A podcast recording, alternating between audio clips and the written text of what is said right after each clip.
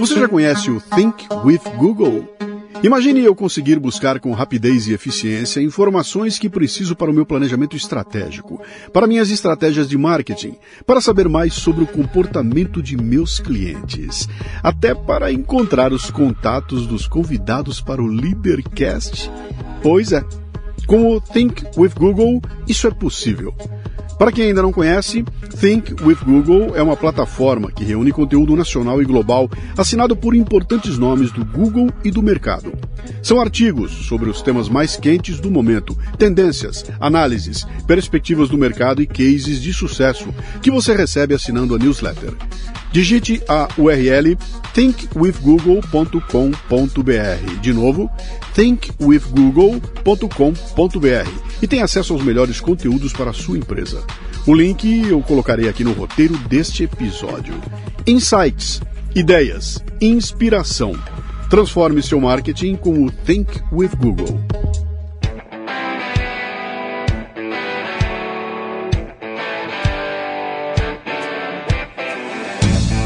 Bom dia, boa tarde, boa noite, bem-vindo, bem-vinda a mais um Leadercast, o podcast que trata de liderança e empreendedorismo com gente que faz acontecer.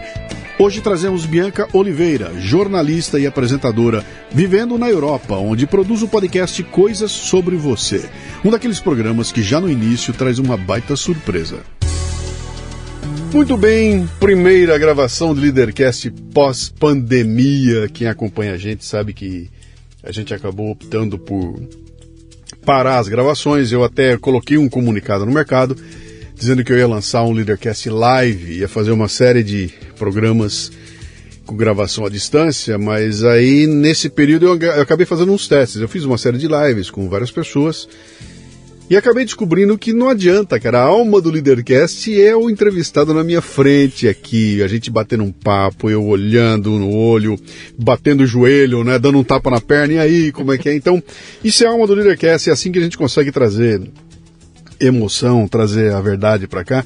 Isso tudo se perde, né, no, no na, na, live. Então, se pela live eu poderia alcançar gente que eu jamais conseguiria gravando presencialmente aqui, por outro lado ia perder o, o mais legal, que era exatamente esse contato. E aí eu optei por não fazer. Então a gente entrou uh, uh, em recesso. Quando terminou a temporada 15, entramos em recesso, não teve mais Leadercast. E ele começa a ser retomado agora nesse final de pandemia. Hoje é dia 23 de agosto de 2020, finalzinho de, de de quarentena e tudo mais. Nossa visitante veio de longe, né? Mas então estamos retomando hoje aqui. Seja muito bem-vinda. Eu vou começar com aquelas três perguntas tradicionais que você já sabe, já conhece. Eu quero saber seu nome, sua idade e o que é que você faz. Muito bem. Meu nome é Bianca Oliveira, tenho 31 anos e sou jornalista. Muito bem. Deixa eu fazer um preâmbulo aqui que é o seguinte. Mal sabia eu sei lá quantos anos atrás, sei lá quanto tempo foi isso. Você vai lembrar quanto tempo faz? Cinco anos. Cinco anos, mais ou menos. Eu fui convidado, não me lembro por onde, de que jeito, a fazer uma entrevista numa emissora de TV do interior de São Paulo. Onde mesmo, hein? Em São José dos Campos. São José dos Campos. E aí eu fui para lá só para fazer essa entrevista, era num programa de televisão que existia, e aí tinha uma apresentadora bonita, simpática, tudo me recebeu. A gente bateu um papo, foi legal, a participação foi muito interessante. E depois perdemos contato. Eu não sabia que ela continuou, ela continuou me seguindo, mas nunca mais tivemos contato. De repente, eu sou convidado para fazer uma live em plena pandemia. E essa live tem como uma das participantes aquela garota que me entrevistou aquela vez e eu não sabia. Morando em, em, na Inglaterra, fez a live e a gente começou a bater um papo. Eu falei, cara, que loucura. Ela pegou e me convidou para fazer uma participação no podcast dela. Eu fiz. E no final da minha participação eu falei para ela, Bianca, quando você vier para o Brasil, eu quero você no Leadercast, porque ela tem um perfil que me interessava, me interessa muito, que era o brasileiro que foi para o exterior e lá no exterior ele trabalha para o Brasil. Então ele ganha trabalhando para o Brasil, porém morando no exterior. Falei, cara, esse perfil eu quero. Calhou dela estar tá aqui no Brasil agora, então muito bem, seja muito bem-vinda, Bianca. Poxa, eu que agradeço. Eu sim, eu tô emocionada, tô felizaça aqui, né? Tô no QG do Luciano, gente, que é um sonho para qualquer comunicador. Né, um estúdio montado, Luciano é esse cara apaixonado por áudio, comunicação, trabalho bem feito, né? E eu tô assim, tô parecendo que eu tô na Disney, né? Criança É, na Disney. então aí. é isso aí, tô, tô feliz. Quem é, quem é do ramo fica enlouquecido aqui, né? Mas Acho obrigada, eu tô, Imagina. tô super feliz pelo convite. Vamos começar do começo, tá? Quem é a Bianca? Bianca, você nasceu onde? Luciano, eu sou do interior do Paraná. Eu nasci em Maringá, Tá. cidade de Canção, uma cidade super nova, né? Tem 70 anos aí. E aos 20 anos de idade eu terminei meu curso de jornalismo. Eu já estava trabalhando com rádio na época, né? Eu entrei para emissora, uma emissora local ali em Maringá, chamada Novo Tempo. E então eu comecei ali com 17 anos. Com 17 anos eu comecei no rádio e Locução? locução. Você já foi locução. pro, pra, pro microfone? Já fui pro microfone. Foi Com incrível. 17. Com 17 anos. É, e foi assim, muito legal, porque eu tive bons mentores naquela época que acreditaram, acho que no meu timbre. Falaram, nossa, essa menina tem um timbre de voz interessante, vamos começar a trabalhar com ela.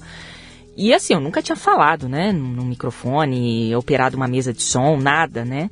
Era até um pouco tímida, era, gostava de me comunicar, mas era super tímida. E aí, eles foram corajosos, muito corajosos, Sim. né. E um mês eu já estava no ar. Para 2 milhões, um público potencial de 2 milhões de ouvintes, né? Todo do norte do Paraná ali. E aí comecei a fazer um programa à tarde, de 5 horas de locução, e depois de manhã, porque de manhã tinha Cinco horas no ar. 5 horas. Da 1 às 6 horas da tarde. Ah, sim. O que, que era o programa? Era um programa musical e participação de ouvintes, tinha a parte publicitária também à tarde, pouca, ah, de manhã comandava mais. E aí eu comecei também a criar alguns programas para jovens, eu queria, né, enfim, sempre gostei disso, de movimentar a galera. E aí comecei a fazer um programa aos sábados também, que, que se chamava Espaço Jovem, uma hora todo sábado, né? Eu chamava algumas autoridades da cidade para poder falar e a gente debater eh, temas que tinham a ver com a juventude, né? Foi muito bacana.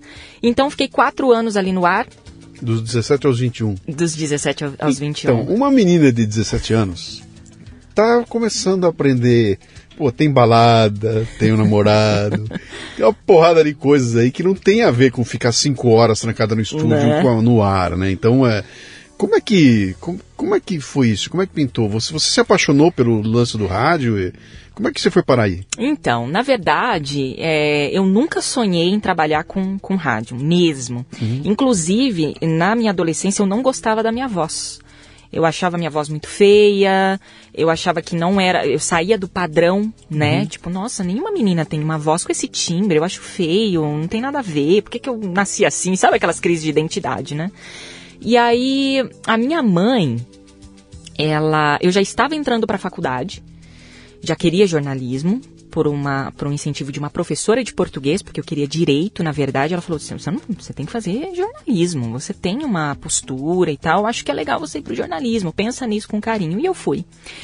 E aí já matriculada né para começar ali o, o- o curso a minha mãe falou olha é, eu recebi uma informação de que a Rádio Novo Tempo aqui em Maringá eles estão é, querendo fazer testes, né? Não- por que, que você não vai lá? Eu falei, ai mãe, nada a ver, o que, que é isso? Imagina, não, você vai. E minha mãe meio que me obrigou aí, sabe? E eu fui fazer um teste, mas assim, era um teste para uma propaganda, Entendi. sabe? Uma coisa nada a ver, não era para ser locutora e tal. E eu fui fazer. Ah, três semanas depois, eles falaram, ó, a gente tem interesse e tal, né? De, de, de treinar e nananã. Enfim, foi. É, e eu me apaixonei. Sim. Porque é- é um. Bom, você sabe, né? A gente. É, é um negócio muito mágico, porque você pode se expressar. Você é você, né? Você vai. É uma conversa, é uma, né, um ambiente tão agradável e você tem um retorno muito rápido. Então, Sim. assim, quando eu falava no microfone, olha, liga aqui, poxa. Em Na 30 hora. segundos a galera tava ligando, sabe? É, eu lembro que no- no- no- na, na- na data do meu aniversário, é, aí faziam, né? Ah, hoje é aniversário da Bianca e tal, não sei o que. Chegava dois, três ouvintes com bolo, sabe? Pra gente cantar parabéns lá no estúdio. Isso era incrível. Eu sempre adorei isso, né? Depois eu fui pra televisão, mas minha paixão sempre foi o áudio. Eu Como é sempre... que era? Como é que era aquele momento em que você encontra as pessoas e a pessoa fala, Bianca, eu sou teu ouvinte, eu ouço você com 17, 18 anos Não, de idade. era muito Como é é louco, isso? porque a minha voz, por ser um tom, um timbre mais grave, Uhum. aparenta que eu. Ah, essa menina deve ter uns 30 anos, Sim. né? Sei lá. né? Aí chegava lá, era uma menina mirradinha, magrinha, né? Acabou de sair da adolescência, Uhum. né? E eles meio que se assustavam. Falaram, olha, desculpa se eu te decepcionei, né? O Irineu, o É. Irineu Toledo, que eu gravei com ele aqui, o Irineu que fala vez, ele fala, cara, a voz a gente cria Oh. uma, uma persona no imaginário das pessoas. Exato. E aí a pessoa, quando ele me falou de, uma, namorada dele, uma namorada não, uma, que tava afim de se encontrar com ele, não sei o quê, e quando ele apareceu, ele falou, cara, eu vi no, no olho dela o, o, o desapontamento, a decepção, quando ela viu um cara baixinho, meio gordinho.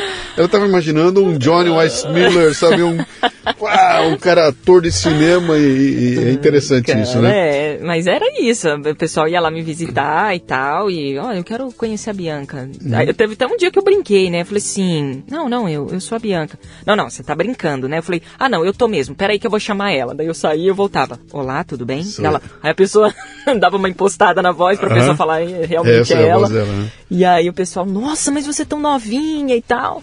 Bom, hoje eu não sou tão novinha mais, já tô com 31 anos, né? Mas é, mesmo assim as pessoas ainda se assustam, né? Com, Pra quem com tem timbre de voz. 64, você é um bebê. Nada. Mas você ficou quatro anos Fiquei na rádio. quatro anos na Rádio Novo Tempo de Maringá, ter- terminei o meu curso de jornalismo ali na cidade mesmo e então eu fui para a Rede Novo Tempo de Comunicação. A Rede Novo Tempo Lá, de... lá. não, para São Paulo, aqui para São Paulo. Então, a Rede Novo Tempo de Comunicação, para quem não conhece, é uma hum, rede de comunicação, obviamente, como o nome já diz, mas a gente tem 10 18 emissoras de rádio no Brasil e nós temos também é, programação para televisão, que inclusive foi o programa que você participou comigo, que é o Conexão Jovem, na época eu estava apresentando e produzindo. Nós estamos aqui no Brasil para mais de 700 canais abertos, né? E também na Sky, Skynet, né? Que eu acho que virou. Não, Sky, e aí a Net comprou a Claro, A alguma Claro coisa assim aqui, Net, né? é. Agora no Brasil, é. Então nós estamos, é uma rede, né, uma televisão e um- Uhum. uma, uma rede de rádios também. Por que que você está falando nós? Nossa. É, porque você ainda tá lá? Não, não tô. Engraçado, É. né? Eu acho que ainda tô nesse processo de desmame, né? É. É, e é engraçado você falar isso, porque quando eu tava, eu tava trabalhando lá na, na Rede Novo Tempo, eu tinha um sentimento de pertença tão grande Uhum. e eu vestia a camisa de uma maneira tão intensa que era, era isso mesmo. Uhum. Tipo, eu sempre tratei as coisas como um time, como um, sabe, um grupo. É, até quando eu ia vender as pautas, né? Vender entre aspas, porque eu- a gente, quando eu fui te entrevistar, por exemplo, eu tive que te falar, né? O que programa que era, não sei o que e tal. Uhum. E eu, sabe, eu sempre fui muito apaixonada por tudo que eu, que eu fazia e faço, né? Então acho que é por isso que eu soltei esse nós, né? Eu ainda tenho esse sentimento de pertença. Essa- é um essa- carinho muito grande. Essa né? rede tem um, tem um lance religioso, não tem? Tem, o grupo. a, a Rede Novo pertence? Tempo de Comunicação pertence à Igreja Adventista do Sétimo Dia. Tá. E Você professa essa. sim, sou da, sou- Você- sim, sim, Tá. sou, sou Adventista do Sétimo Dia. Já era quando você veio? Quando você, Sim, de Maringá sim, para você sim, já era? desde Tá. criança, desde Legal. criança.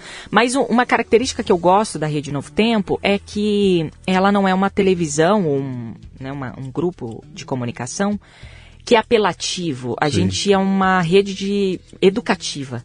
Tá. Né? Eu sempre gostei disso, porque a questão da religião para mim é, eu não, eu não posso impor nada. Eu- aliás, é uma coisa que me irrita bastante, assim, né? Eu, eu sou um tanto contra isso, né? Uhum. É, e era um valor que batia, né? Então eu, fiquei muito feliz quando eles me convidaram para ir em rede nacional. É, e eu o- fui para a rede nacional. Eu trabalhava como locutora animadora, mas eu fui como âncora de um rádio jornal, que era o principal rádio jornal em rede nacional, Lá em São José. lá em São José Tá. dos Campos, que era o Conexão Novo Tempo, né? Então era onde as 17 emissoras entravam em rede nacional Uhum. e eu apresentava esse jornal. E Você mudou de mala e cuia. Você veio, mudou Fui. de cidade, Mudei tudo. de com cidade. 21 anos de com idade, 21 anos de idade. largou a família e. Larguei a família, foi um período muito, assim, intenso, né? Complicado. É, na época, os meus pais já estavam separados, então eu tava numa uma loucura de... de... Irmãos? Tenho um irmão por parte de mãe e três irmãos por parte de pai. Que, inclusive também foi uma outra história, uma outra novela da minha vida, porque eu conheci meu pai biológico há quatro anos. E ele mora aqui em Campinas, então assim, eu tava em transição de, de mudança de cidade, e aí eu descobri muitas coisas na época. Peraí, deixa eu ver se eu... Eu tô meio enferrujado aqui, né? Ao retomar. Mas a minha, a minha história é uma novela mesmo. Não, Luciano. então, fa- faltou no, no começo, eu te dar uma provocada. Eu ia perguntar qual é o apelido que você tinha quando era criança, como é que, você- como é que o É, pessoal te chamava de, Bi- era... de Bia. Bia, né? Bia. Como é que é esse lance de descobrir o pai aos 27 anos de idade? Como é que é isso? Foi o seguinte, quando eu tinha, na verdade, quando eu já estava para ir embora de Maringá, eu estava com 20 anos. É, enfim, numa uma conversa com a minha mãe ali, depois que ela se separou, ela me contou, né? Ó, o pai que você chama de pai não é seu pai. Eu Falei, hum, né? Só que eu não fiquei revoltada ou brava, assim, um tanto confusa, lógico, mas eu já tinha um sentimento, uma intuição, sabe? Uma coisa, enfim, acho que eu cresci com isso, meu cérebro meio que, oh, então era aquilo que você tava sempre pensou, né? Você tem irmãos? Eu tenho um irmão por parte de mãe, que eu fui criada com ele, ele é mais novo do que eu. Tá, que, que não é do- de um pai diferente. Isso, que é do meu padrasto. Tá, do seu padrasto. E o do meu pai, é, eu tenho mais três irmãos que são mais velhos. Ricardo, o Rogério e a Ana. Que você não tinha ideia. Não tinha nada, ideia. Até nada. quatro anos atrás, você não Zero, sabia. Hum. zero. Então, na verdade, há quatro anos atrás eu sabia, né? Mas com 20 anos de idade, minha mãe falou, ó, você Ah, tem um... tá certo, Né? tá, tá, você tá. tem um... Seu pai e tal, falou o nome do meu pai. Eu falei, então tá bom, eu vou, vou procurar meu pai. E procurei meu pai no Facebook. Eu fui lá, digitei o nome do meu pai, é, acabei achando ele, conversando com com meu irmão do meio, o Rogério. Enfim, nós ficamos sete anos só, eu conversando só com o Rogério. É, E assim, Cara, fica uma co- situação como- meio complicada. Como é que é isso? cara? Como, como é que você louco. digitar É, no Facebook e aparecer uma foto de alguém que você nunca viu na sua vida e que você olha para aquilo e fala: esse cara é o meu pai. E que, que, que é É. isso? Como é que funciona? Então, na verdade, quando eu digitei o nome do meu pai, não apareceu a foto dele, mas quando eu vi, eh, tinha pessoas ligadas a ele, eu entendi que eram os filhos dele. No caso, eu, eu encontrei ali o nome do meu irmão. Aí eu falei, peraí, deixa eu ver se esse cara parece comigo. Sabe assim, uma coisa estranha, né? Daí eu olhei e falei, "Hum, acho que ele tá mais ou menos. Eu vou mandar uma mensagem aqui. Mandei uma mensagem. Conversei com ele uns dois dias, esse meu irmão. E aí depois eu contei toda a história pra ele, né? Ele ficou, logicamente, chocado. né? Ele, ele não sabia que você não, existia. não, não. Foi muito louco, assim. E a gente Ai, conversou durante hum, sete anos. Eu só conversava com o meu irmão. Pra resumir bem a história, porque é uma novela mexicana. Seu pai sabia que você existia. É, sabia. Ele sabia que tinha um. Sabia, mas era tão delicado porque. E ele não contou pra ninguém. Não. Da não, família dele. Não, não. Até porque era muito delicado, sabe? E, e eu também não tinha essa intenção de chegar, invadir, olá, tudo bem, eu sou sua filha, e não, eu não queria isso, né? Sim. É, eu- e eu tava bem, realmente, eu tava muito tranquila em relação a isso. Eu, eu fiquei feliz em. É, tem um lance dessa- de, de identidade, né? Pera lá, eu, eu tenho esse cabelo, eu tenho esse olho, mas não, que, que não parece com o do meu padrasto. Da onde eu vim, né? O que, que tá acontecendo? Então, quando eu vi a figura do meu pai, isso já me acalentou o coração.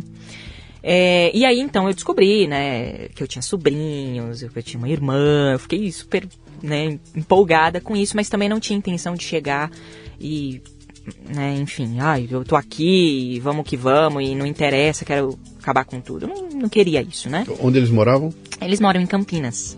Tá. Você, tá, você tava em Maringá. Não, Isso. eu tava aqui não, em não, São não, Paulo. Não, quando você soube, Sim. você tava em Maringá, Estava em Maringá. vindo embora pra cá. Vindo pra cá. Tá. Exato. E aí, então, assim, pra resumir, eu fiquei conversando sete anos com esse meu irmão, pra gente ver um melhor momento, eu também não queria invadir, e ele também achou que, né, a gente podia ir aos pouquinhos, até que um dia ele falou, Bianca, eu, eu tenho que te apresentar pra família, se vai doer pra algumas pessoas, a gente vai ter que encarar isso juntos e tal. E foi assim. E aí eu fui apresentada pra família. Não, você não vai. Você, não- você pensa que você vai escapar.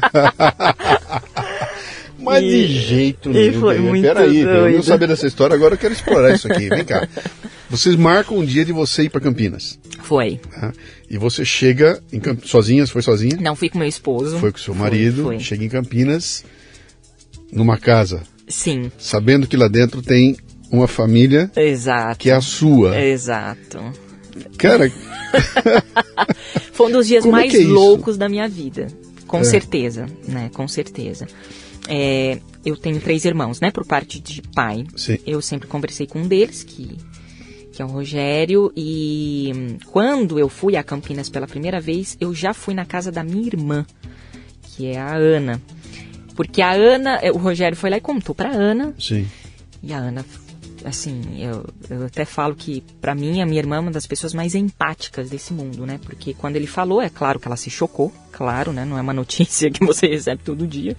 É, e ele disse que a primeira a primeira a primeira pergunta que ela fez foi é, mas onde ela mora? Não, ela tá aqui no interior e tal. Ela, "É, não, eu quero ver ela. Tipo, ela não brigou, ela não falou, meu Deus, mas como assim? O que aconteceu? Não- Não, não. Eu quero ver ela. Foi a primeira é, reação dela, né? E então, ela pegou meu telefone e mandou uma mensagem. Eu lembro disso, tava- era uma quinta-feira de manhã, eu tava trabalhando e de repente meu celular recebe uma mensagem ali no WhatsApp. Falou, oi Bianca, eu sou a Ana, você me conhece. Eu tô sabendo da história. Sou sua eu- irmã. e eu queria, eu queria saber se eu posso te encontrar amanhã. Falei, amanhã? É, eu não sei, eu dou um jeito de ir pra aí, você vem pra cá, eu preciso te ver, eu preciso te ver. E foi que no outro dia eu fui com meu esposo, a gente foi a Campinas, eu fui na casa dela. E, enfim, foi um, um encontro bem emocionante, assim, a gente chorou e tal, e aí a gente conversou ali longas horas. E foi incrível, porque ela me olhava assim, meu Deus, como assim, cara? Porque ela falou, olha, eu tô enxergando... eu tô enx- você tem uma característica da família. Que idade, é- ela, que idade ela tem? a minha irmã tem 42 Ah, hoje. então era, era mais velha Todos que você? mais velhos todos mais do que velhos que você. Tá. Em que momento o seu pai surge? né? Sim, meu pai surgiu, eu fui encontrar meu pai no domingo, pela primeira vez. Isso era numa Quer dizer, já sexta. tinha encontrado a irmã? Isso. Encontrou o irmão? Exato. O outro irmão também? O outro irmão também encontrei no domingo, que era o mais velho, que é Tá. o E Ricardo. aí a família organizou um. Organizou um encontro ali. E quando eu encontrei meu Contaram pai, pro seu pai que se. Foi, ele deu uma estremecida boa, né? Imagina. Mas ali o primeiro encontro foi. Esse foi o dia mais louco da minha vida, sem dúvida, assim. Porque você olha pra uma pessoa que você nunca viu na vida e ele Pai. é seu pai, né? Então, assim, ah, mas e aí, o que, que você sentiu? Até hoje eu não consigo achar uma palavra que expresse esse sentimento, porque é um impacto de identidade muito grande, né? É, lógico, meu pai hoje tá com 72 anos. Meu pai, é, ele, ele né, um idoso e, e assim, quando eu olhei pra ele, eu vi algumas características minhas, e isso é muito louco, né? Porque você fala, meu Deus, tipo, como assim? Mas eu não tenho sentimento nenhum por esse homem ainda, né? Sim. Eu nunca encontrei ele, ele era meu pai e tal. Enfim, foi um encontro bonito, mas um encontro muito intenso, foi uma coisa muito louca. Do Chorei lado dele, bastante. como é que foi do lado dele? Ele ficou bem emocionado, ele. Eu me lembro assim que ele. A gente conversou bastante, mas ele me fez uma pergunta que até hoje eu falo, meu Deus, pai, como. Né? Por que, que você me perguntou isso? Porque ele olhou pra mim e falou assim: Então, é. Como foi sua vida? Eu, Como assim? Como foi minha vida? né? É. Até hoje eu tiro sarro dele, porque, mas coitado, ele ia perguntar o quê, né? Pois, claro. É, enfim. Mas ele tava com algum. Ficou algum sentimento de culpa, alguma coisa? Ficou, sentiu ficou. que- A gente é? teve muitas DRs depois, Sim. muitas. Mas uma, uma coisa que foi boa, Luciano, foi que é, foi muito transparente. Tudo foi muito transparente, Uhum. sabe? Foi, foram conversas francas, nada de briga, nada de. Não. Conversas francas. Eu vou abrir meu coração, o senhor abre os seus, meus irmãos abriram os deles, inclusive a minha madrasta, porque meu pai é casado. Uhum. Né, para ela foi um choque enorme. Que ela mas também não sabia Ela também não sabia, mas assim como a minha irmã, ela é uma das pessoas mais incríveis que eu já conheci na minha vida. Uhum. Uma pessoa absurdamente empática, querida, me abraçou assim de uma maneira que eu não tenho nem palavras para descrever. Filha, né? Filha. Pegou com filha. E eu, eu amo ela mesmo, assim como se fosse uma segunda mãe, assim. Ela é muito especial para mim. Mas eu sei que essa também não é a realidade de muitas famílias. É, né? não, e você, tá- você tá contando uma história que ela, ela, ela, como é que eu vou dizer assim? é, pa- parece que é aquela coisa idílica, né? Aquela É. coisa que é assim que deveria ser com todo mundo. E a gente sabe que não é. que- Exato. Que não é assim que funciona. Não, no teu não. caso, você está me dizendo, é, são pessoas esclarecidas, Exato. é um pessoal, né, quando encontrou você, você Foi. chegou Foi, eu já esclarecida cheguei. também. É, eu também já estava criada, comunicadora, tudo, né? tudo mais, sim, né? É. Sim, foi, foi muito, foi muito respeitoso, foi tudo muito tranquilo. Aí você liga para Maringá e fala, mãe, encontrei meu pai. Hum, É, foi uma situação meio complicada para minha mãe também, eu entendo, né? Como que uma mãe, né? Minha mãe ali me criou sozinha também durante um tempo. Mas é, você falou para ela que você ia encontrar? Sim, E sim. ela deu sim. força pra você? Ela me deu, mas ela ficou bem preocupada, Imagino. claro, né? É, ela falou, meu Deus, mas por que agora? Será que é bom? Ela tava com muito medo de eu me machucar, né? Uhum. Então foi uma situação ali que eu tive que trabalhar com trabalhar comigo, trabalhar com minha mãe, trabalhar com a outra família agora que eu tava conhecendo. Eu me lembro que eu tava sentada assim na casa da minha irmã e eu vendo os meus sobrinhos correrem, tem três sobrinhos, ela tem três filhos. E eu falei, meu Deus, esse aqui são os meus sobrinhos, esse aqui é minha irmã, esse aqui é meu pai, tipo, eu tô, eu tô inserida dentro de uma família muito legal, É. mas que eles não são só meus amigos, eles são minha família, né? E, e ali a gente começou um trabalho, né, juntos, porque tinha uma trajetória de perdão, de conversas, né, de eu querer saber dos meus irmãos, como foram, foi a infância deles, eles me mostravam fotos. Tinha questão de culpa, tinha um pouco de ressentimento, tinha um pouco de chateação. Tinha assim, minha irmã, né? Poxa, a gente podia ter se conhecido antes, eu podia É. ter ido no seu casamento, Pois eu é, podia. fica um, fica um, Fica um negócio muito doido. perdido Mas em termos, depois a gente acaba falando assim, mas não importa, porque o que importa é o presente. É. Eu tô te vendo agora, a gente tá se relacionando agora. E é. Você ganhou três sobrinhos Foi, eu aos- sou aos- aos 27 apaixonada, assim, por eles. É? Eu sou extremamente apaixonada por eles. E a gente se conectou de uma maneira incrível.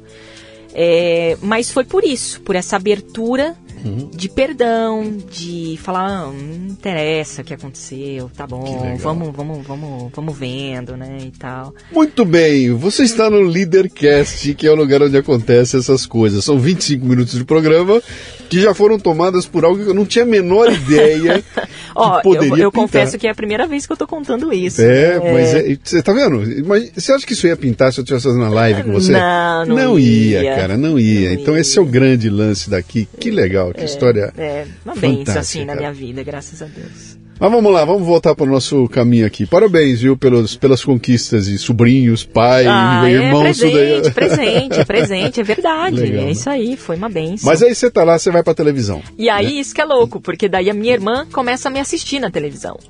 Os meus sobrinhos me começam Sim. a assistir na televisão, meu pai, né? Sim. Então é muito legal. Eu tava me comunicando Sim, com eles ali também. Eu fui pra, pra Rede Novo Tempo, eu tinha 20. dos 20 pros 21 anos. E já fui ancorar esse rádio jornal, Uhum. que era pra toda. para todo o Brasil. Fiquei ali quatro anos. Quando você fala rádio jornal, era só áudio. É só áudio. Não era TV ainda. Não, não. Tá. Eu fui pa- eu paralelamente, quando eu completei dois anos de rádio, aí eles, ó, Bianca, você precisa apresentar um jornal aqui pra TV. Tá. Então eu fui pra apresentar boletins de notícia pra Você já estava há dois anos lá então. Sim, Ok. sim, sim. Aí você tem uma transição da, daquela. A voz conhecida Aham. que anda impunemente na rua, porque ninguém sabe quem Aham, você, aham. para de repente ter a tua imagem Sim. estampada ah, no ar. Né? Foi. Bom, para homem já é complicado, que homem é essa coisa bruta que você tá vendo aqui, né? Cara, dane-se, ah, mete o dedo no nariz. faz- ah. Mulher tem aquela coisa Tem, toda de preparar, de se arrumar, será que eu tô Pelo bem? menos não sei o uma hora no camarim. Então, que é- faz parte do Sim, ser é, é feminino, né? E aí alguém te conta que agora, além disso tudo, de te arrumar para parecer bonita para as pessoas que você conhece, vai ter uma câmera em cima de você e te botando na casa de milhões de pessoas, né? Como é que foi essa? o- Que tamanho foi o frio da barriga? É, eu tive um frio na barriga Então, é, enorme. entender, é, é- é completamente diferente de você estar sentado aqui falando com o Totalmente, microfone, quando tem uma totalmente. câmera e luz Totalmente. apontada para você, Não, né? totalmente, totalmente. Você com, com um ponto no ouvido, né? Aquela, aquele Sim. negocinho no teu ouvido, e o switcher, né? Que o pessoal parece que tá numa nave espacial falando com você e contando segundos e tal.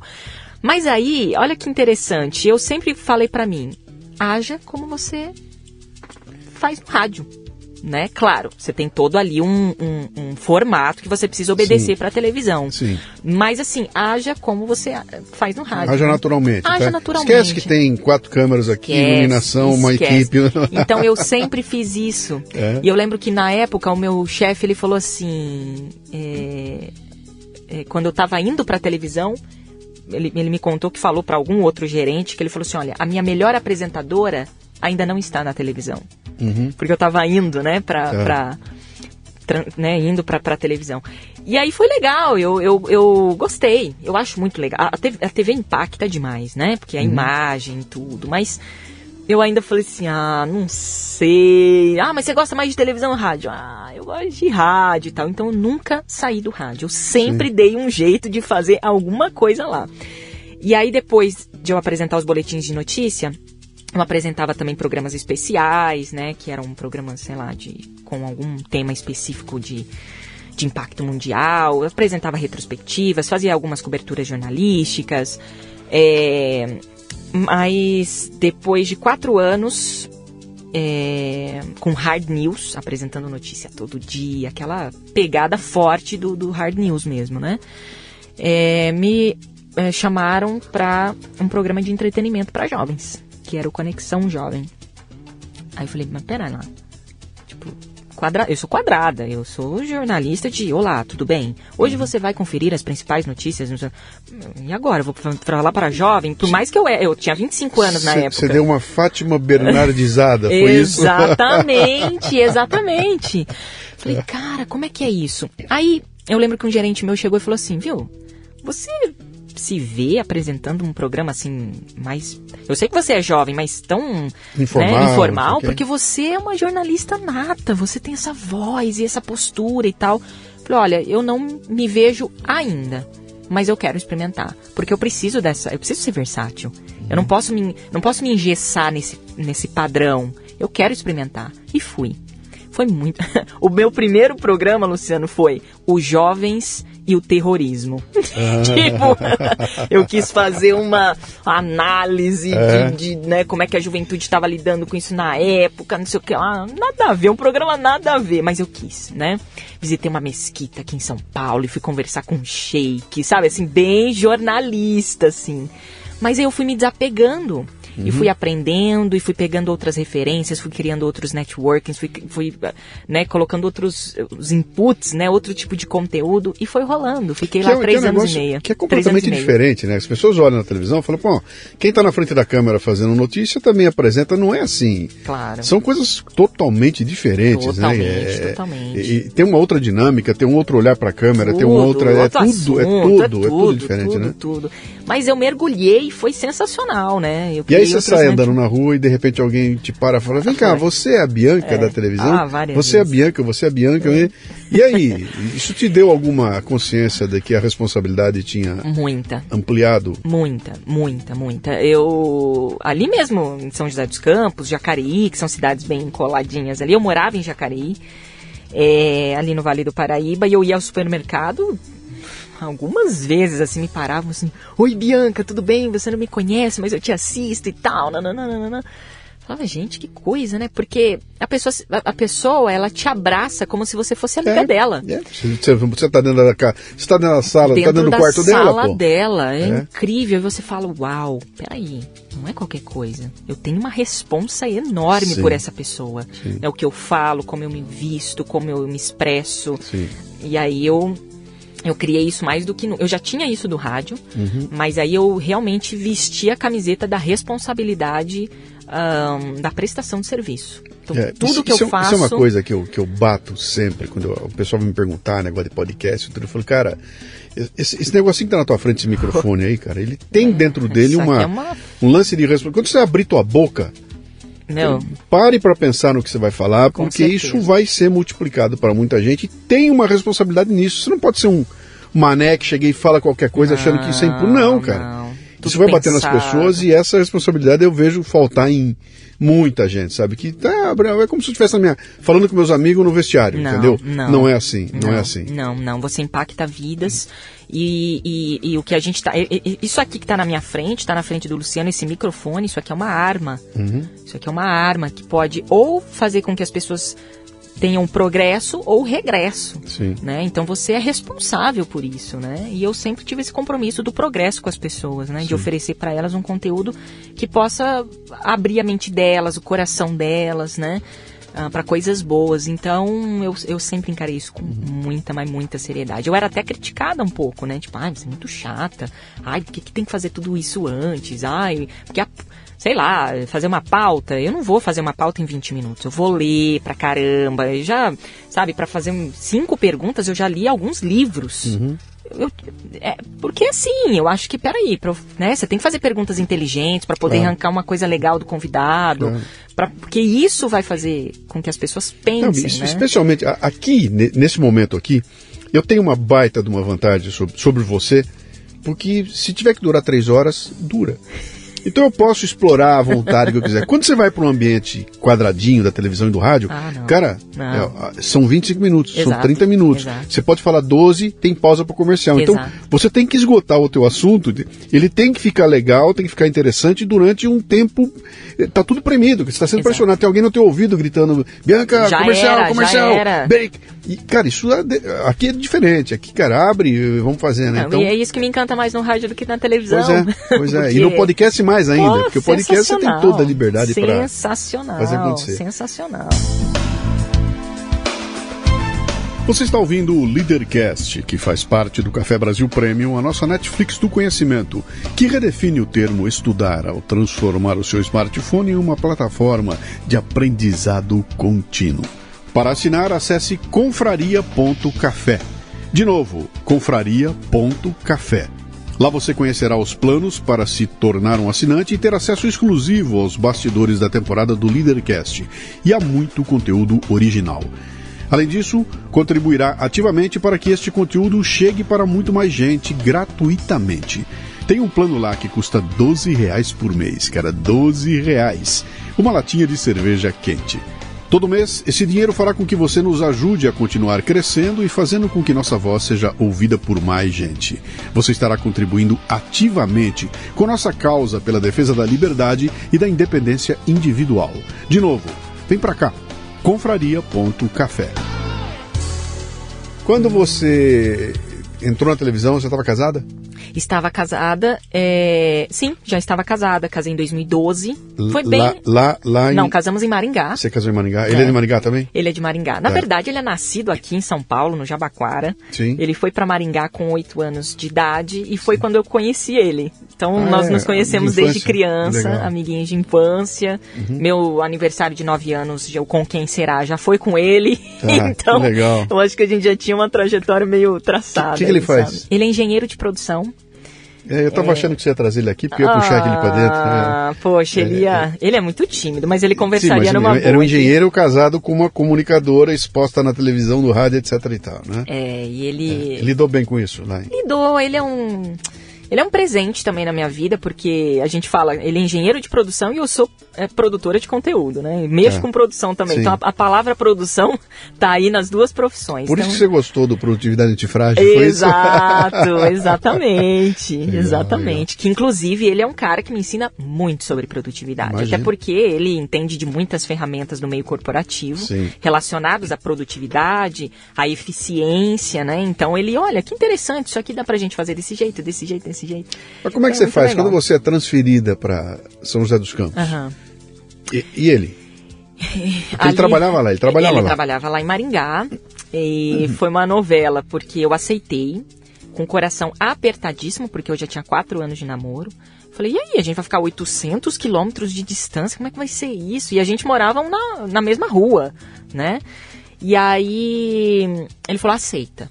Aceita porque a gente vai dar um jeito, vai ser bom pra você, vai ser legal e tal. Aceitei. Legal. Dez dias depois, ele foi chamado para trabalhar em Angra dos Reis, num estaleiro naval, é, numa multinacional, e ele foi. Então, de 800, a gente ficou 300 quilômetros separados Tá. ali, né? Então, a gente se via toda semana, eu ia para lá, ou ele via para cá. É, aliás, para São José. E aí, dali um ano e meio, nós casamos em Maringá. E depois fomos morar ali em São José dos Campos mesmo. Ele foi para Embraer e eu fui trabalhar na Rede Novo. Continuei na Rede Novo Tempo e a gente ficou ali oito anos. Então, é, Até até o ano. Até março de 2019. que é quando dá o estalo. Que dá um estalo, a gente sair fala- do Brasil. Dois O anos que que antes. provocou? Dois que que anos provocou antes. isso? Isso foi um incômodo que a gente começou a ter. É, tava tudo certo, sabe, Luciano? Ah, Tava tudo bem, já estávamos estabilizados, tinha acabado de, de mudar para um apartamento novo, a gente reformou do jeito que a gente queria. As pessoas olhavam pra gente e falavam, nossa, mas tá tudo bem, né? Nossa, que legal, vocês estão novinhos, já conseguiram, que vocês, né? E a Cadê o gente- filho? é, Cadê o filho? Cadê filhos? a Cadê os pressão filhos? começou e tal. E a gente falou, olhou um pro outro e falou assim, sei, mas a vida é isso aqui mesmo? Tipo, apartamento, um carro legal e a gente viajar uma vez por ano e o que mais? Ele, olha, eu não tô crescendo do jeito que eu gostaria. Eu falei, eu também não. Ele, então a gente precisa fazer alguma coisa. Eu falei, então vamos. E aí, dois anos antes, né, então 2017, a gente começou a planejar a nossa saída do Brasil. A gente começou a mexer com uma papelada, a gente tem direito à cidadania italiana, então a gente começou a pensar, projetar e deu certo. Pedimos demissão dos empregos, os nossos pais quase, Caramba. quase piraram, vendemos tudo, apartamento, carro, tudo, e fomos assim com a, com a coragem, porque não tinha nada certo, tudo podia dar errado. Mas a gente tinha ali, claro, um planejamento mínimo, inclusive financeiro, para Não, não tinha emprego lá, não tinha nada. nada. Nós fomos fazer, a gente foi para Itália, Com cidadania italiana, Com- os dois. ele só. Ele estava indo tirar dele primeiro, porque Tá. se fosse os dois ia gerar um- um- Tá. uma burocracia muito maior. Então nós fomos, ficamos cinco meses na Itália, ele tirou a cidadania, aí a gente deu um pulinho de volta aqui para o Brasil para dar um, mais um cheiro aqui na família e fomos para Inglaterra. Ele já estava com o emprego certo lá. Ele. Ele. Tá. Nós fomos para lá. E aí nós ficamos cinco meses e aí veio o lockdown. Veio a pandemia, veio essa loucura toda. Peraí, cinco meses. Então isso é muito recente. Muito recente, é muito recente. muito recente. A gente ficou cinco meses. A gente ficou. Não, A gente chegou quando, lá. Quando é que vocês foram embora? Nós daqui? fomos é, em abril de 2019. Tá, ou seja, tá um ano e meio. E aí a gente chegou lá na Inglaterra em setembro do ano passado. Um ano, né, praticamente. Ah, é muito, Muito recente. tudo, é muito recente. E aí a gente. Só Mas que foi tão intenso. a experiência de vocês na Itália lá foi, foi legal? Quer dizer, Foi você- excelente. quando vocês chegaram lá, falaram, bom, legal, louco. é isso aqui, a gente quer... Ah, foi muito louco. Até, até porque Itália é um negócio. Eu sou apaixonada pela cultura italiana. Eu, eu costumo dizer que não é a Itália, são as Itálias, né? Exato. Porque aquilo é uma loucura. Não, é impressionante. Você visitar aquilo lá, você tem que separar um ano, né?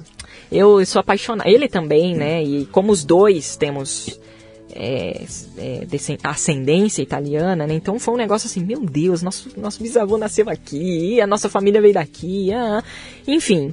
É, somos muito curiosos, né? E aí a gente deu uma boa passeada na Itália, aproveitamos. Em três meses a gente pegou um italiano básico e já arranhava italiano na rua e tal. A gente curtiu pra caramba, a gente emergiu assim na cultura. Você é uma pessoa que trabalha com comunicação, com voz e com imagem. Aham. Teu idioma não é aquele. Logo, Não. você não poderia querer Hum, trabalhar não, não. na tua área. Na- Exato. como é que você lidou com isso? Você, você vou empurrar um pouco a barriga? Você já saiu daqui imaginando, cara, eu vou morar lá, É. porém vou trabalhar para, para Brasil, o Brasil. para o Brasil. É, eu já fui com essa intenção, mas não sabia como. Tá. É, eu tive alguns meses ali para traçar esse desmame, né? De, oh, pera lá, eu sou a Bianca que trabalha na rede Novo Tempo de Comunicação. E agora? Sem a rede de comunicação, eu sou o quê? Né? Que comunicador eu sou? Como é que eu vou trabalhar? Como é que eu vou transmitir a minha verdade, a minha, minha, minha, né, o meu conteúdo? Como é que é isso?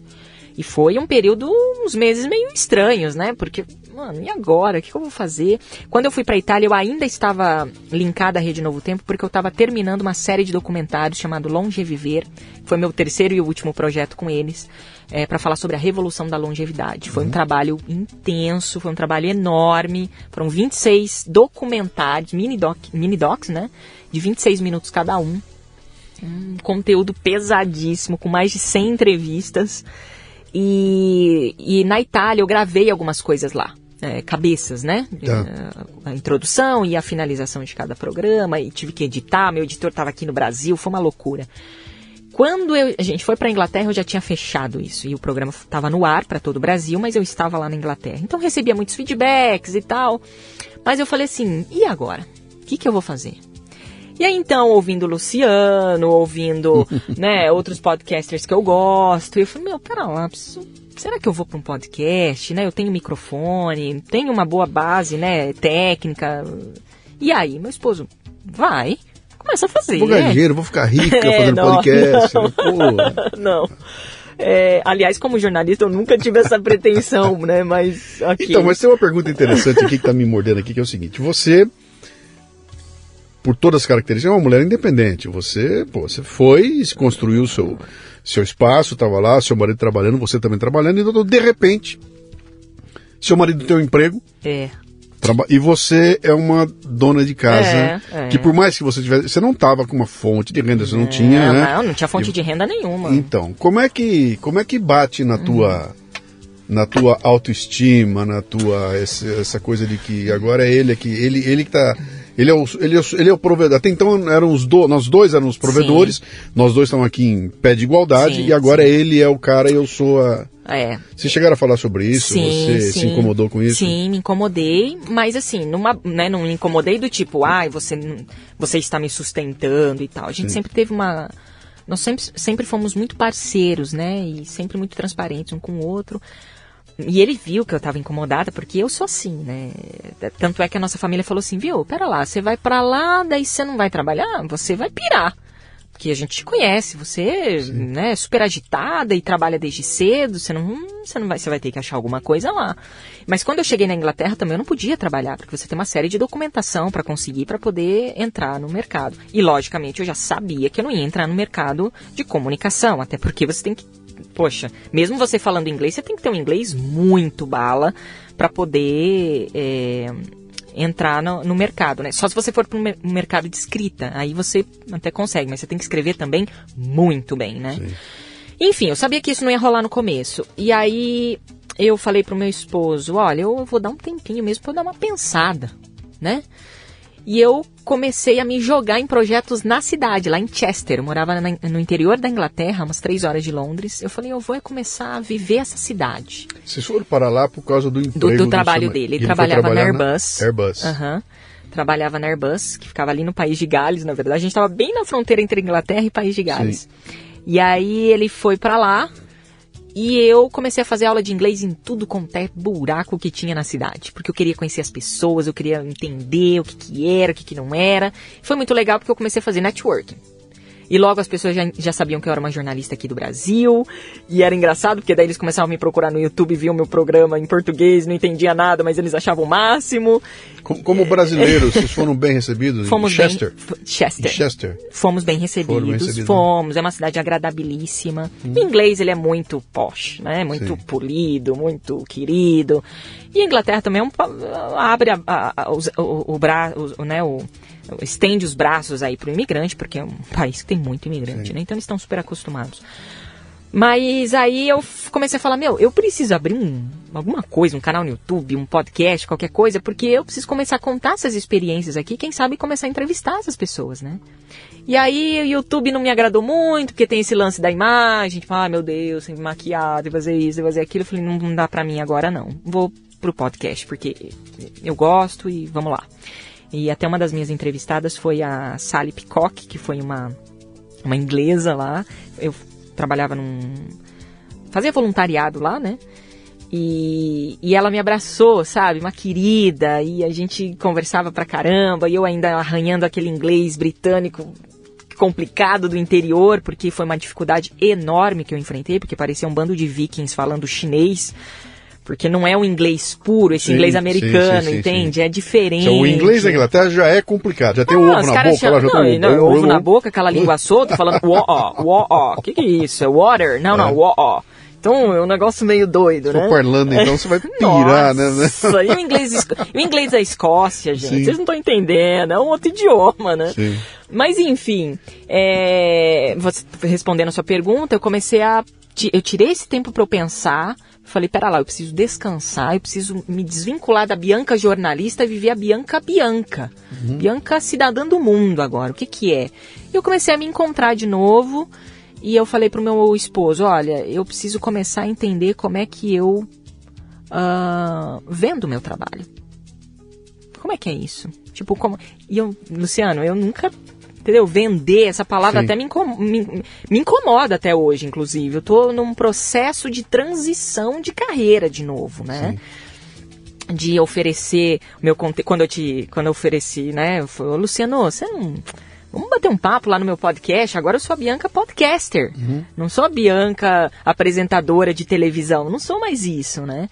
Então é você encarar uma outra realidade. E tem sido muito mágico. Tem sido muito especial. Não tem sido fácil, mas tem sido especial. Porque é uma redescoberta, é um novo networking. Eu conheci o Patrick Santos, por exemplo, um Sim, querido Patrick demais, nossa. E aí você vê pessoas que, que acreditam em você, que te abraçam, que te ensinam. Você, por exemplo, a oportunidade que você está dando aqui para eu conversar com você, poxa, você é um cara que eu admiro. Aí eu aprendo com você. Então, assim, a vida vai me dando mentores, amigos, né? É, que desde lá com 18 anos, quando um cara falou, vem aqui, eu vou te ensinar a mexer no microfone, até hoje eu tenho pessoas que falam, vem aqui que eu vou te ensinar a mexer com um negócio de podcast, vem aqui que eu vou te ensinar a vender, vem aqui que eu vou te ensinar a, sei lá, mexer com mídias sociais, vem aqui. Poxa, isso é bacana. Mas para eu ter mentores, eu preciso abrir meu coração, abrir a minha mente, me colocar como no lugar de uma, de uma aprendiz, Claro. né, o tempo inteiro.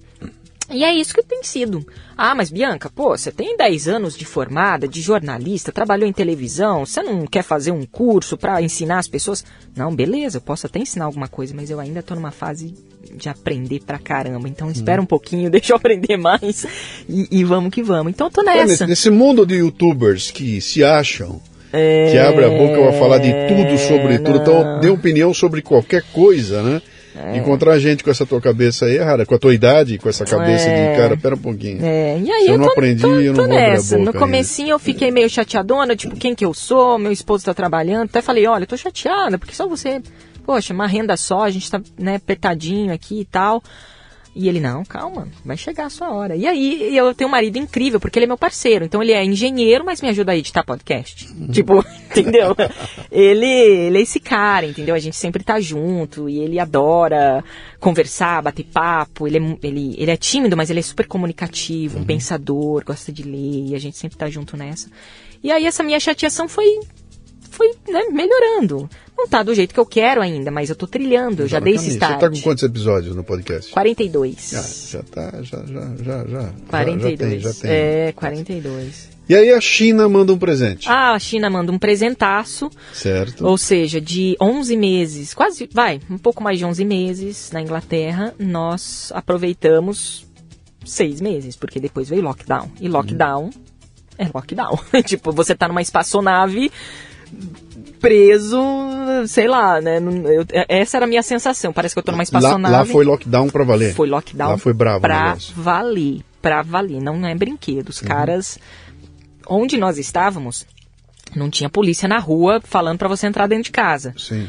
Mas o inglês ele respeita, ele respeita pra caramba, né? Então, assim, não tem dessa, não.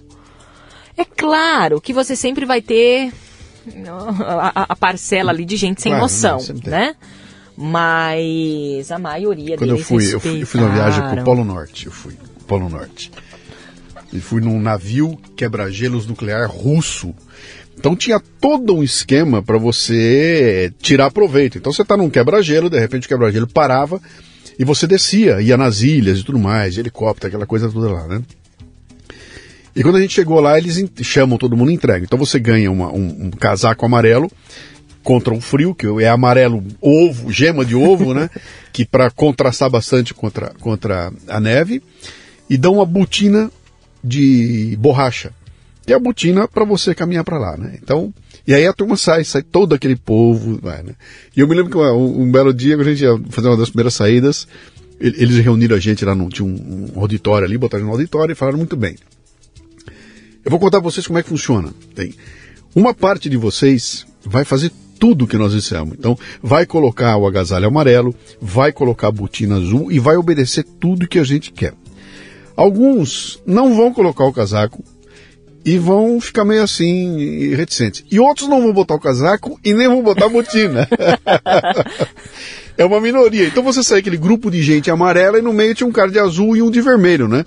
E eu olhando para aquilo e falando, o que, que se passa na cabeça de um cara desse de, de decidir que ele não vai respeitar a, a regra que alguém, teoricamente, é mais preparado que ele define lá. Então, cara, É, você tá falando isso agora, eu me lembrei daquilo lá. Eu falei, pô, cara, não, eu não vou botar botina, eu vou É. sair com a minha botina. Exato. E com todo mundo. eu- Não, eu não vou, eu não vou botar amarelo, eu vou sair de vermelho. Oh, né? Jesus, é uma E- revolta. e- então, todo lugar tem assim, Exato, todo lugar tem assim, né? Todo E- lugar é assim. E agora vai piorar.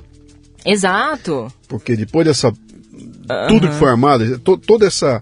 Esse- Essa contestação que nós estamos tendo contra a ciência, ciência, ciência, na próxima vai ser pior, porque aí vai ter muito mais gente questionando e. Claro, bom, até porque, né, essa foi uma novidade pra todo mundo, agora já não é tão Sim. novidade assim, a galera já tá colocando as manguinhas. mas aí impacta fora. tremendamente na Airbus. Impacta e o seu marido tremendamente. Meu, meu marido perde o trabalho. perde o trabalho. E aí estão os dois presos na Inglaterra. Presos na Inglaterra. é, E a gente. é incrível isso. E, Porque... né, quando a gente fala preso, é preso mesmo. Vocês não podiam nem voar pro Brasil. Não podia. Não podia sair. Não, não podia, não podia. Nós estávamos lá. É claro que a gente precisava resolver algumas coisas ainda, porque mesmo sabendo que ele né, tinha ali uma 90% de chance de ser demitido, porque ele estava no chamado furlough scheme, que era o governo, ele a, a empresa ela te dispensa, mas você ainda está ligado à empresa e o governo assume o seu salário, né? Sim.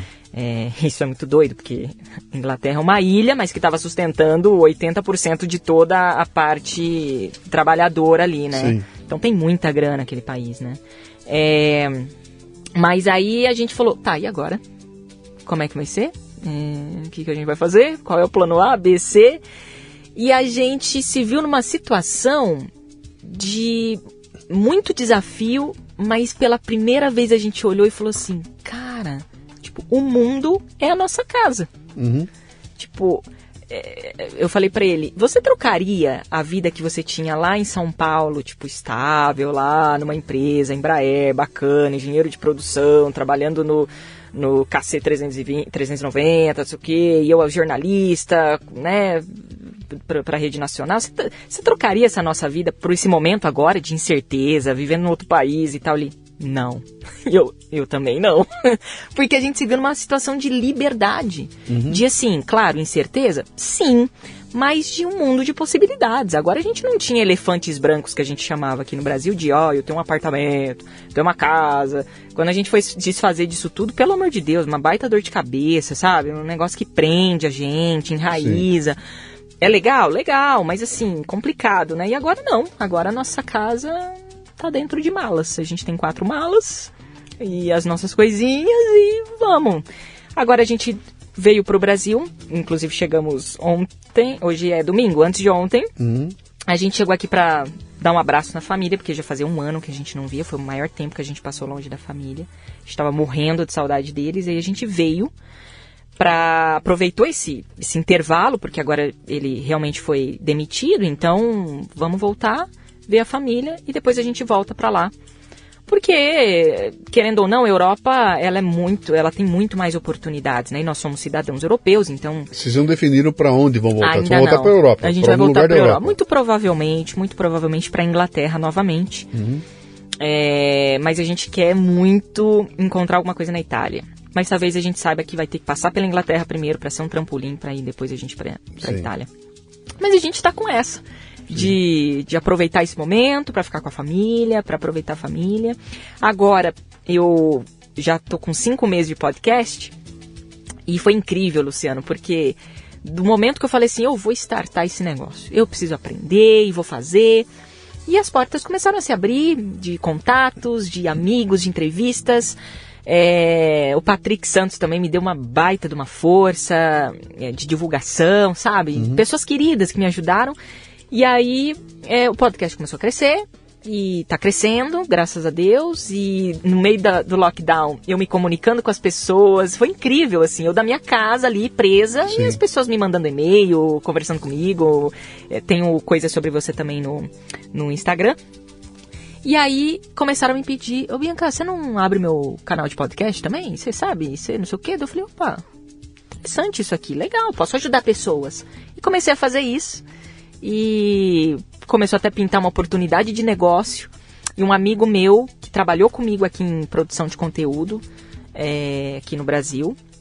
Ele é um excelente editor de vídeo, um cara maravilhoso.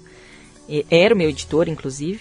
Ele abriu um negócio que se chama Tocaia, que é uma empresa que ajuda produtores de conteúdo a colocar o seu conteúdo no mundo. Então, ele edita uh, vídeos para YouTube, Instagram, Facebook. Ele falou: Bianca, você está manjando do, do, do, esquema de podcast. Vamos fazer uma sociedade? Vamos fazer uma sociedade. A gente está com uma sociedade aí na Tocaia, que é uma empresa pequenininha, tá começando. A gente tem um time ali e tal.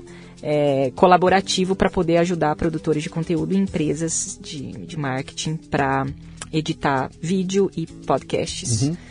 E vai ser lançado aí no dia 1 de setembro. A gente está super empolgado. Ah, não nasceu ainda? Ainda não, não nasceu. não nasceu. Então é uma plataforma super bacana. Dizer, quem é o teu potencial cliente? É um, é um, é um, é um produtor de conteúdo que... como eu. Sim. tipo, ó, eu tô aqui, agora a demanda cresceu, não sei editar esse negócio, e aí? Eu não tenho dinheiro também muito não. Quem me ajuda? A Sim. Tocaia vai te ajudar. Inclusive, podcast eu quero lançar algumas mentorias em relação a isso, de performance. Tem muita gente que me pergunta, Bianca, é, como é que eu falo? Eu, como é que eu faço um roteiro? Como é que eu entrevisto as pessoas? E aí eu entro com toda essa parte de uhum. suporte uhum. também para podcast. É, tem um né? caminho, esse é um caminho é. interessante aí. Pra você ter uma ideia, eu tenho, eu estou trabalhando com tive agora uma experiência com uma consultora de LinkedIn que mora na Coreia. Olha, que bacana. Ela, a gente, reuniões, eu às 8 horas da manhã, ela 8 horas da noite lá, né? Olha, 8 horas da noite aqui, 8 horas da manhã lá, né? Do dia seguinte, que é mais louco, né? Reunião tá 8 horas da noite da segunda-feira, a gente, boa noite, ela, bom dia, Nossa, aqui já é terça, aí já é amanhã, que né? loucura isso. A, consultora de YouTube mora em Lisboa, mora no Porto. É, é demais isso. Então é isso é que está, está rolando, né? Então, a, a... Não tem mais limite, né? De é que o pessoal falou, essa, essa, essa integração digital é, é, é, talvez seja o maior benefício que a, que a, que a pandemia trouxe. Exato. Porque ela obrigou todo mundo a derrubar barreiras. Né? Então, se você, se você tinha alguma questão a respeito, acabou. O, a pandemia trouxe. E ela vai provocar um impacto aí, que é, que é aquele impacto que o pessoal ainda não contabilizou. Por exemplo, aqui em São Paulo, eu tenho certeza absoluta, vai ter uma crise imobiliária tremenda, Enorme. com as empresas todas lá devolvendo prédios. Que os caras estão descobrindo que, peraí, cara, eu não preciso ter 100 pessoas trabalhando comigo aqui. Pagando eu preciso ter 10. Absurdo. Eu preciso ter 10. As outras 90, vamos que fiquem em casa, fique em casa. entendeu? Exatamente. Então, a, nós estamos até brincando, falando que a Faria Lima vai virar, os, os Faria Limers vão virar o Walking Dead. Aquilo vai ser. Tem um filme chamado Extinção, que uh -huh. se passa lá em Londres, uh -huh. né? Ele abre assim, o cara sai do hospital e a cidade está vazia. E é provável que isso aconteça, porque muita, a hora que o pessoal botar na ponta do lápis, Fala, pô, as restrições ah. que eu tinha ca caíram, né? Ó, Inglaterra, mesma coisa. Inglaterra foi impactada. O Reino Unido, né, foi impactado de uma maneira muito louca. E a palavra recessão para o inglês, ela é um pouco nova, né? É. Porque é. eles não aceitam isso, inclusive, né? Mas teve uma recessão, caiu a economia lá em mais de 20%. Isso é muito uhum. para um país como o deles. E aí, agora, a forma de se trabalhar mudou. Sim. Né? Grandes escritórios em Londres, por exemplo, fechados. Sim. Os caras trabalhando e não vão voltar. É, eu estava em Londres há três dias atrás e a gente, eu estava vendo no jornal uh, muita gente saindo do centro de Londres, indo para a zona 5 e 6, que são né, periferia de Londres, né? Uhum é, comprando casas lá. Então explodiu o mercado imobiliário lá e fechou o mercado imobiliário em Londres. Você, então, você mantém, você se mantém conectada com o Brasil direto? Direto. Você sabe tudo o que está acontecendo aqui, você acompanha Acompanho, com muita tristeza. Então eu vou, eu vou, eu vou fazer uma provocação para você aqui para a gente partir para nossa reta final aqui. Eu vou fazer uma, uma citação a Rita Lee, que canta mais ou menos assim. Ai, ai meu Deus, o que foi que aconteceu com a imprensa brasileira. você faz parte dela, você estava aqui, estava envolvido exato. e tudo mais. E se bem que você estava num ambiente que é muito diferente Sim. dos outros, aquele ambiente que você estava lá, que é uma, é uma é uma TV conservadora, sim, evidentemente, sim, né? onde você tem. Evidente, imagino que em momento algum vocês tiveram foco lá em vou conseguir audiência mostrando morte, sangueira, não, baixaria, não. sexo, isso não tem.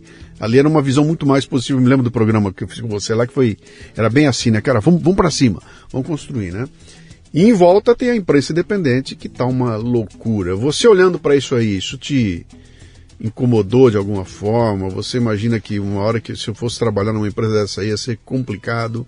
Ia. É, na verdade, a, o sentimento que eu tive Não sei se eu posso falar isso aqui, mas acho que sim, tá Cuidado, tranquilo. pensa bem. mas foi assim, livramento. Falei, olha, graças a Deus que eu não tô no hard news agora, porque eu não suportaria. Uhum. Não suportaria. Não suportaria porque é, é, é, se repete, né, Luciano? Não é só por causa de pandemia que tá assim. O jornalismo no Brasil ele já vem em decadência há alguns anos, você sabe disso. É muito interesse, muita, tudo é muito tendencioso, muito rabo preso.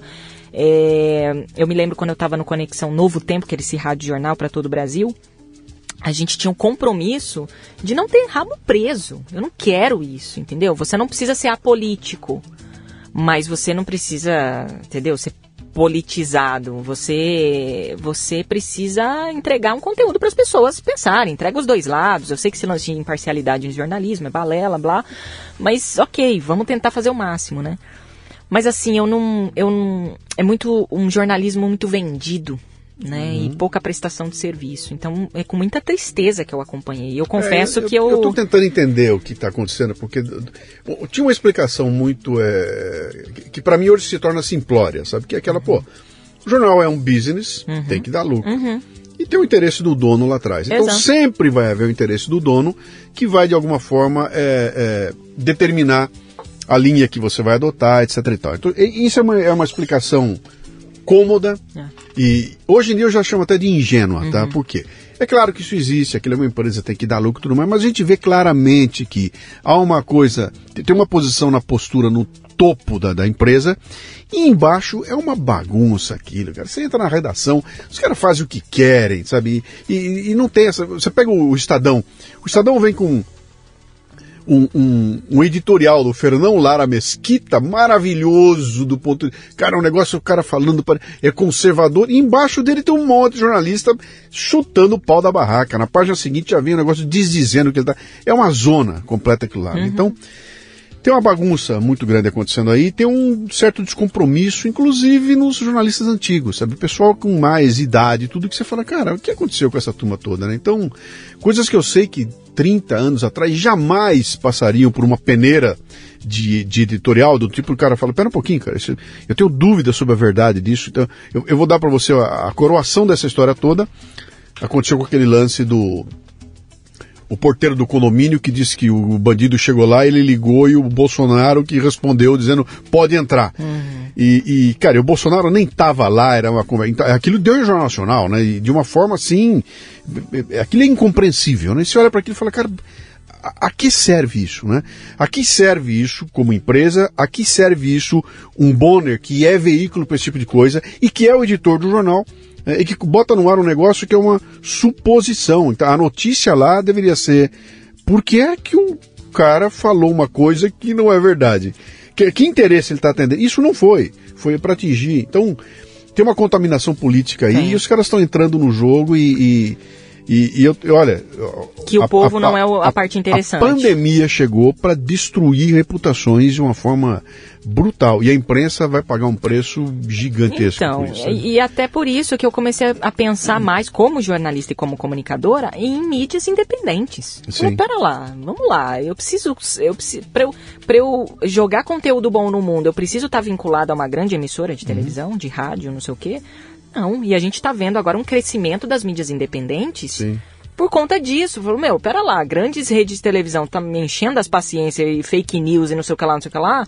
Eu não tô dando mais conta. Eu vou procurar, eu vou procurar o Luciano. O Luciano Sim. tem um podcast legal, onde eu sei que a fonte dele é essa, tal, tal, tal, e você vira uma fonte. Isso é muito louco. A gente tá passando por essa transição, né? É, é uma revolução na. Uma revolução, de- de- revolução. É um E- jeito novo de se, de se é, adquirir conteúdo, Sim, né? e aí, aí você pega, se você tem a capacidade de produzir conteúdo, quer dizer, você não é uma voz bonitinha que fica lendo o roteiro. É, Exato. Você produz o que você está lendo. Você é Então, pensante. E, e- quem consegue fazer isso, eu vejo aqui, eu sento aqui para gravar o podcast, eu abro o texto e o texto é meu. Exato. E eu tô lendo o texto e falo, lá, para essa merda aqui que eu vou mudar isso aqui tudo. e eu mudo na hora, e não tem que pedir para ninguém, ô, meu, posso, não. É, cara, eu mudo na hora, invento uma história toda. Então, isso dá uma liberdade criativa que passa pelo microfone, chega É, nas pessoas, né? claro. Então, cara, o que que tá acontecendo?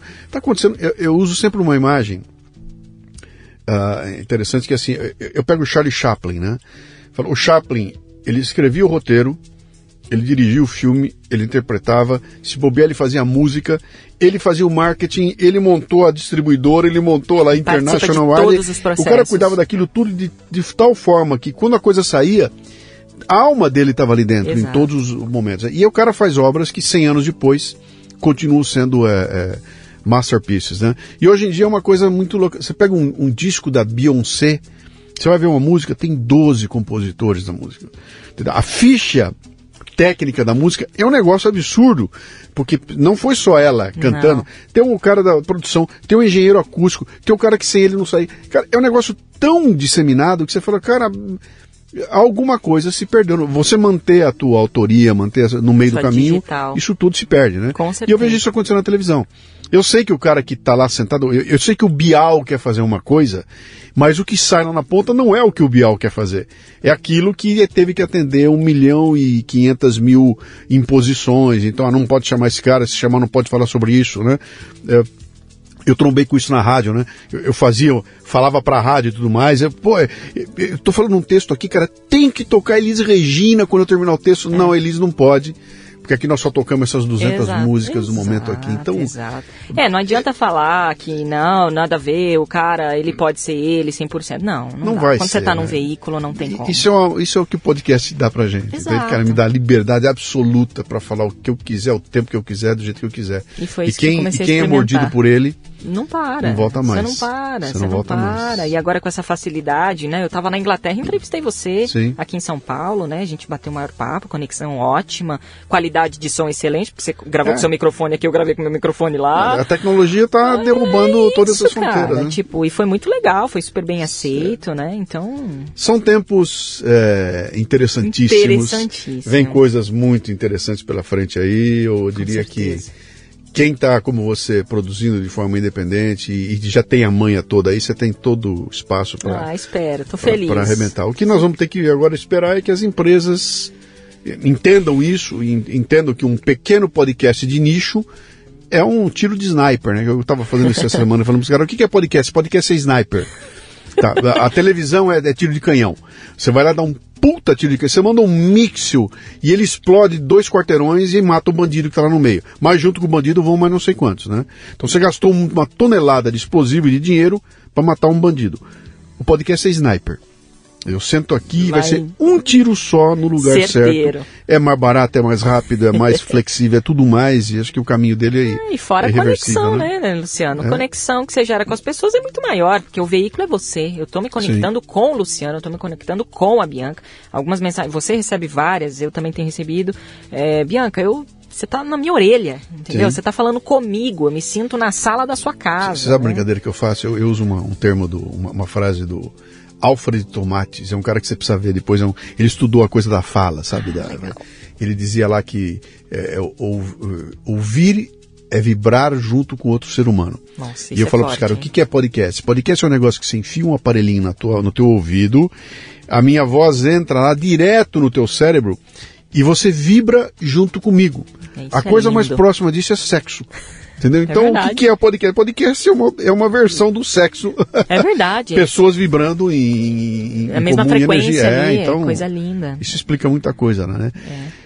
Muito bem, minha querida. Poxa. Que legal a tua vinda aqui, é, que legal essa história. Eu, eu espero que vocês é, espero ter colaborado aqui, não, né? Você mas, vê, a minha, não, minha é, vida é uma não, salada, não, né? Não tem dúvida, não é salada não, é, foi muito legal.